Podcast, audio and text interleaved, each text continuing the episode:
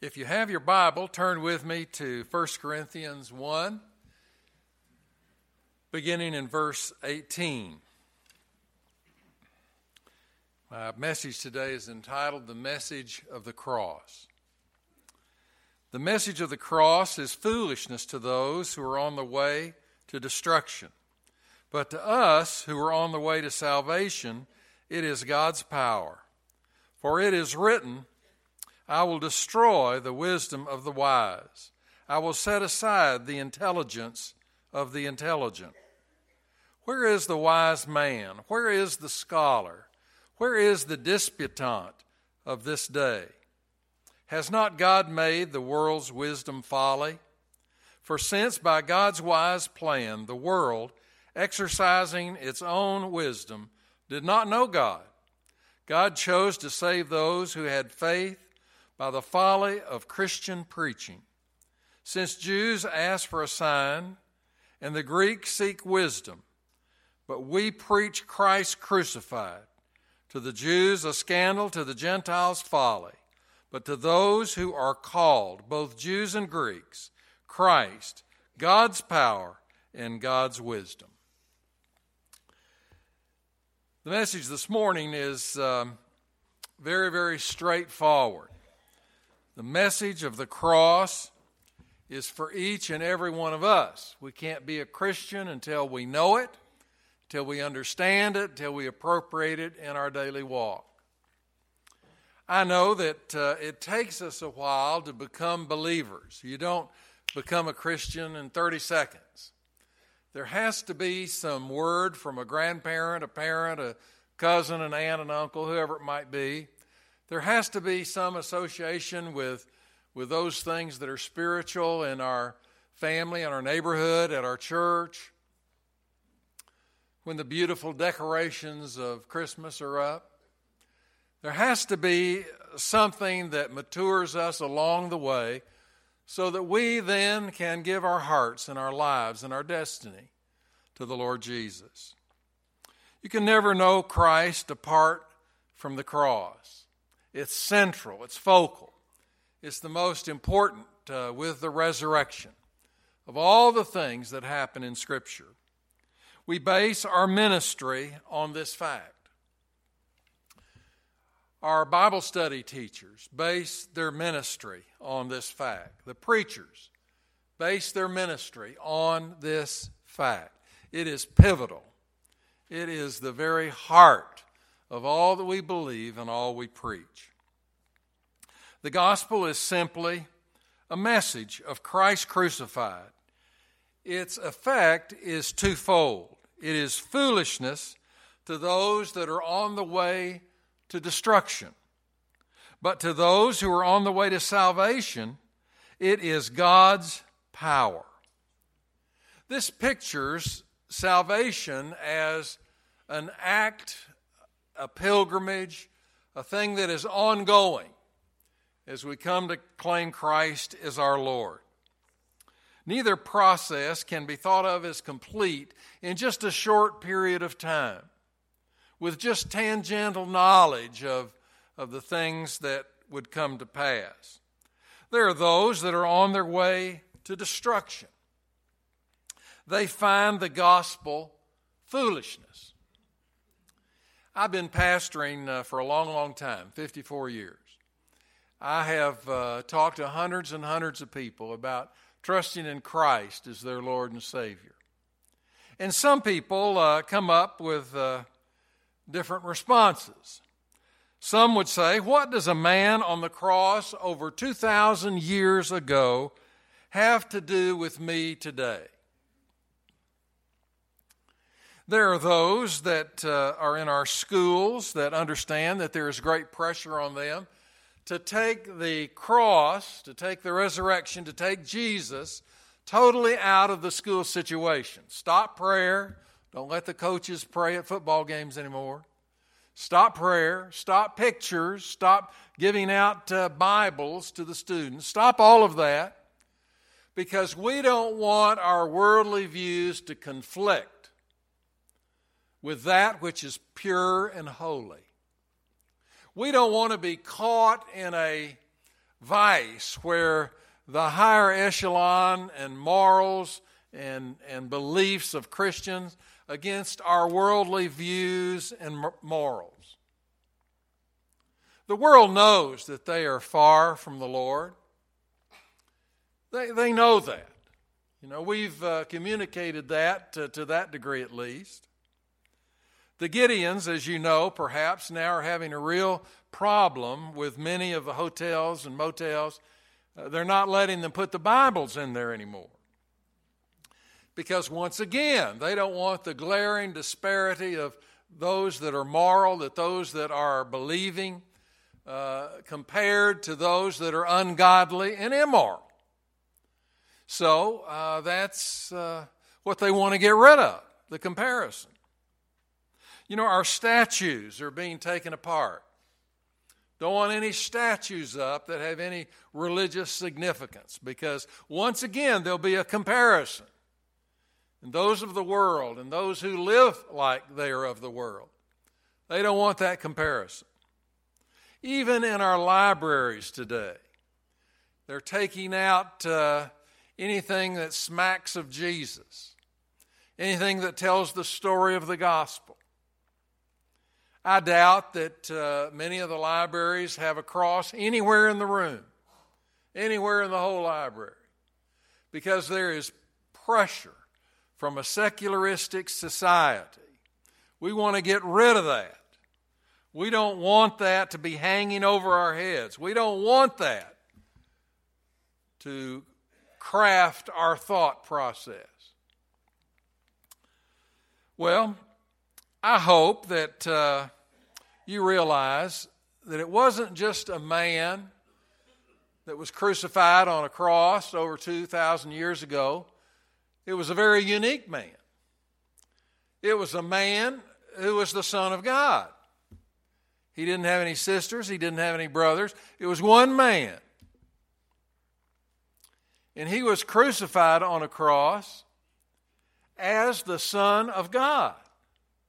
The only one that's ever been like that. And so people get interested in that. They say, well, why do those Christians say that? And so they read a little bit and they can't believe what they're reading because they don't hear it in the marketplace of life. And then they learn well, not only was he the only Son of God, but he wasn't dying for his own sins, he was dying for our sins. What a man! You know, what a great thing to do. He's dying for our sins, all the things that we've done wrong. He didn't do anything wrong, he was sinless. And when they find that out, they take another step toward the, the Christ, the Messiah, the Savior. Well, uh, our sin, of course, is dealt with at the cross all the sins in your life up to this point, and all the sins from this point until the very moment that you die. All of those sins Jesus died for. You say, well, Pastor, we really owe him something, don't we? Yeah, we do. We owe him everything. Because we would never see the, the glory of heaven without a knowledge of that event, a knowledge of what he did for each and for every one of us. Look at verse 19. Paul has the Old Testament on his side here as he's writing this epistle to the Corinthians. It is written, I will destroy the wisdom of the wise, and I will set aside the intelligence of the intelligent. This quotation is from Isaiah 29 14. You know, there are a lot of professors across America that have uh, doctor's degrees that are teaching in seminaries and in schools and uh, teaching in colleges. You know, all of the universities across the country have uh, a class in religion, and most of those professors are not believers. They have a lot of knowledge in their head, but they don't have a relationship with Christ. It's amazing uh, that that's true, but that's true. We have a lot of pastors across this land that don't preach the whole gospel, they just preach the part that they like. They just preach the part that they agree with. They just preach the part that goes along with their secular ideas, with their secular lifestyle. And if it uh, rubs against that, they, they don't want that. They don't want to hear that. They don't want to see that. They don't want any part of that. Well, I don't know if, if you've ever read this anywhere, but the Pharisees were really bright people. Uh, you couldn't be a dummy and be a Pharisee, you had to be pretty sharp. And you had to do something that seems to us to be unbelievable. Uh, they memorized the first five books of the Old Testament, the Pentateuch. They memorized those five books. Have you ever tried to memorize a whole page of something? You know, that's really hard to do. I mean, really. Uh, particularly, you know, as we get older, it's harder for us to, to memorize things. Well, the Pharisees didn't fool around about it. They learned, they memorized the first five books of the Old Testament. They wanted to cast the light across the land that they were the most religious, the most spiritual, the most knowledgeable, the brightest, the sharpest of anybody in the land. And of course, the people didn't know any better, so they thought, well, I guess they are. And then Jesus happened on the scene. And every time they argued with him, they lost. These real smart people, they lost. And Jesus uh, would meet them again and again, a lot of places in Scripture where they come up, they think, boy, we're going to get him this time. We're going to trick him this time. And every time, he puts them down. Every time, he sets them straight. It's unbelievable. Well, uh, it's evident that the wisdom spoken of here in verse 19 is the wisdom of this world. It's not the wisdom of God, it's not the wisdom of Scripture.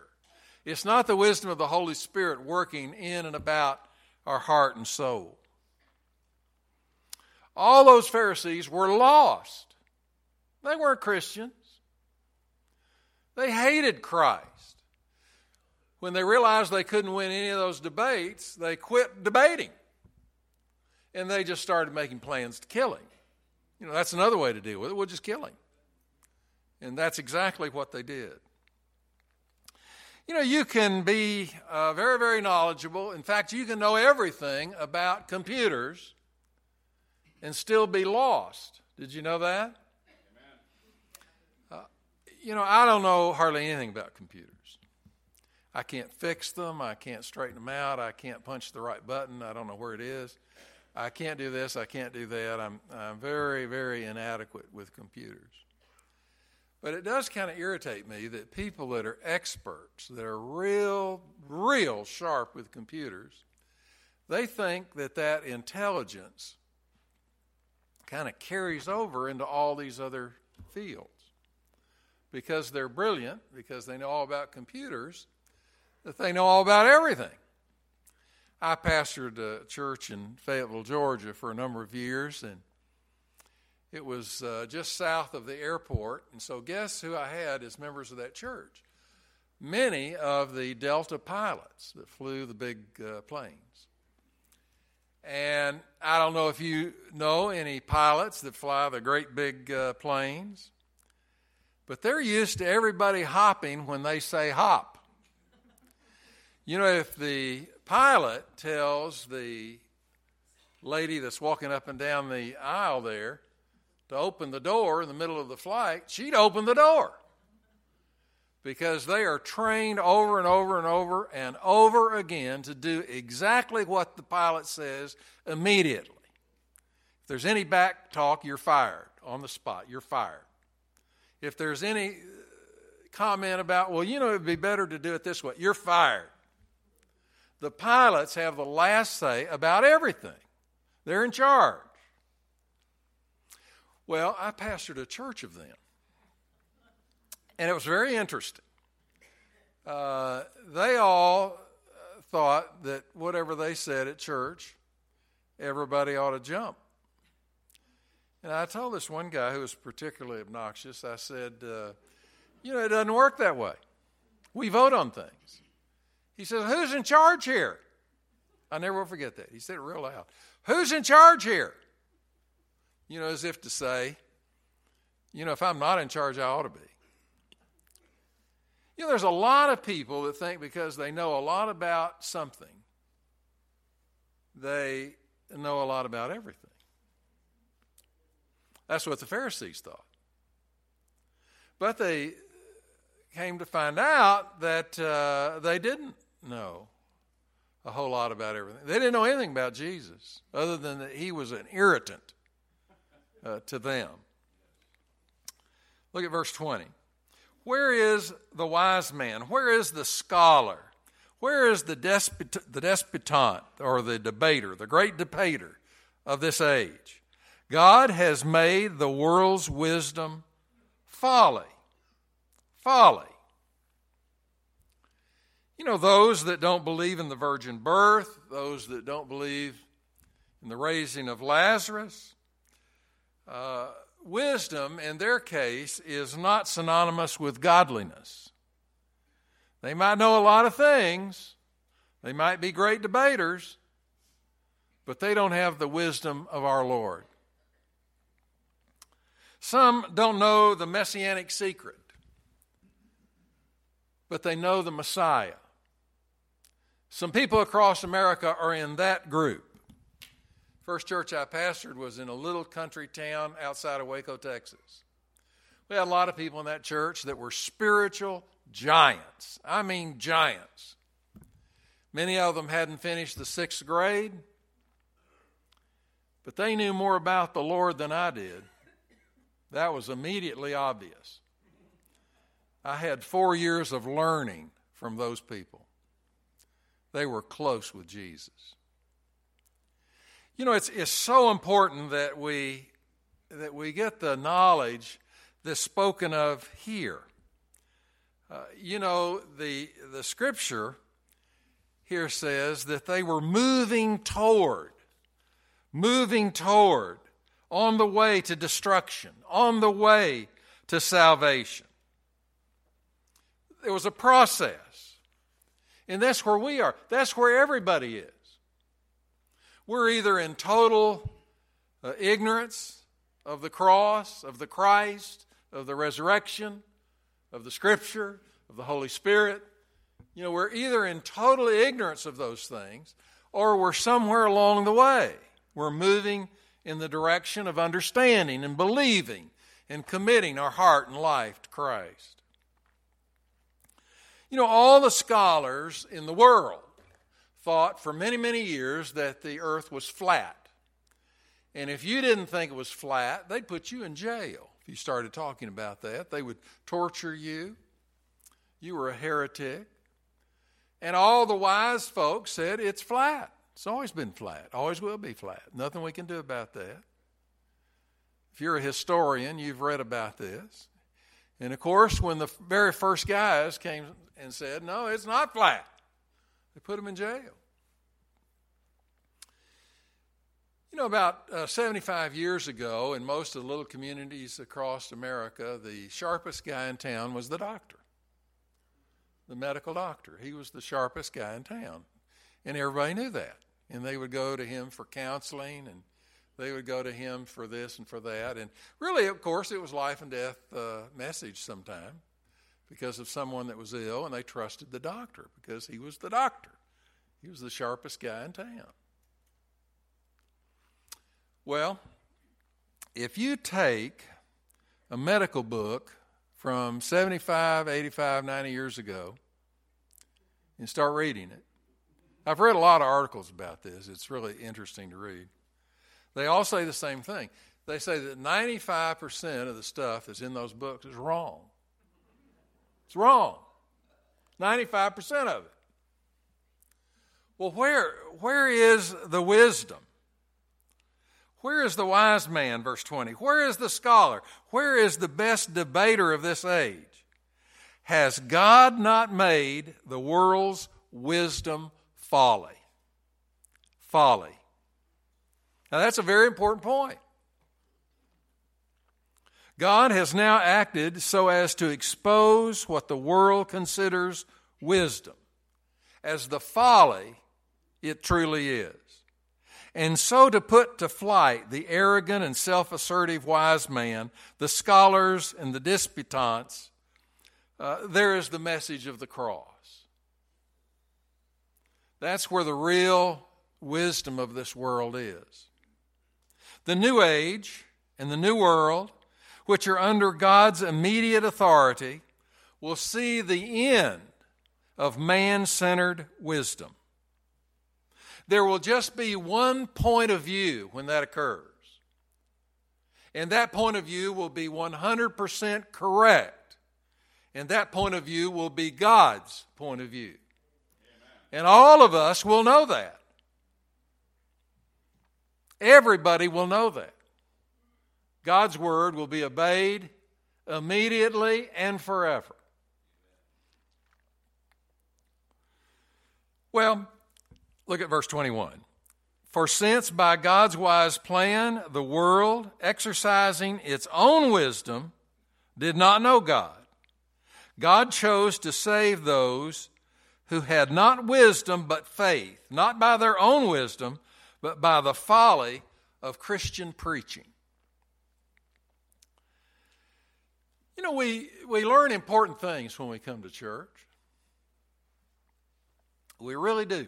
When we go to Bible study, the teacher has about 30, 35 minutes to teach, and they've studied, they've prepared their lesson, and they want to make some main points, and they try and emphasize those. And as you go, as you join yourself to that kind of a class over a long period of time, you become a, a, very knowledgeable person about the things of God, the things that are really going to matter in eternity, the things that are really going to matter as you're on your way to salvation. You know, we, we learn from the Bible, from Christian preaching, teaching, we learn the answer to important questions.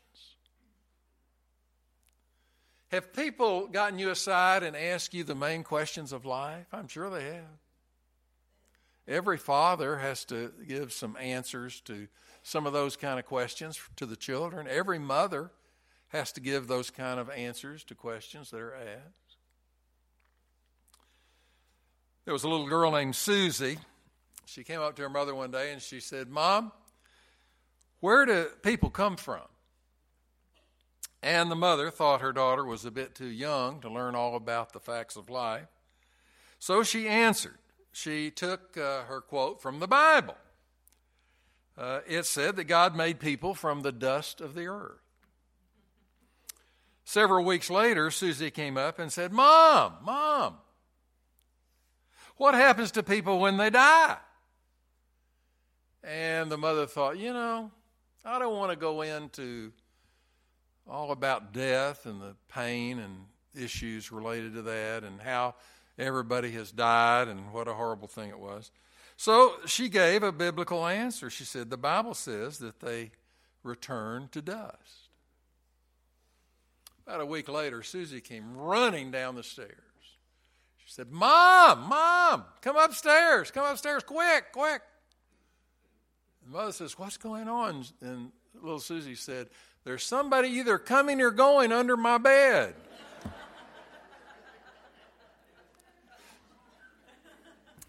you know, we, we learn some good answers in church, some answers that are important. We learn what uh, Jeremiah 29 11 says. I know the plans I have for you, saith the Lord. Plans to prosper you and not harm you. Plans that give you hope and a future. Now, that's the wisdom that we need. God didn't come to whack us in the head with a hammer. He came that we might prosper, that we might have hope and a future. And He wants that for every single person that's in this room. He doesn't want you to go through the pain and travail of the results of sin in your life. He doesn't want that for you. He wants you to have a wonderful, wonderful life.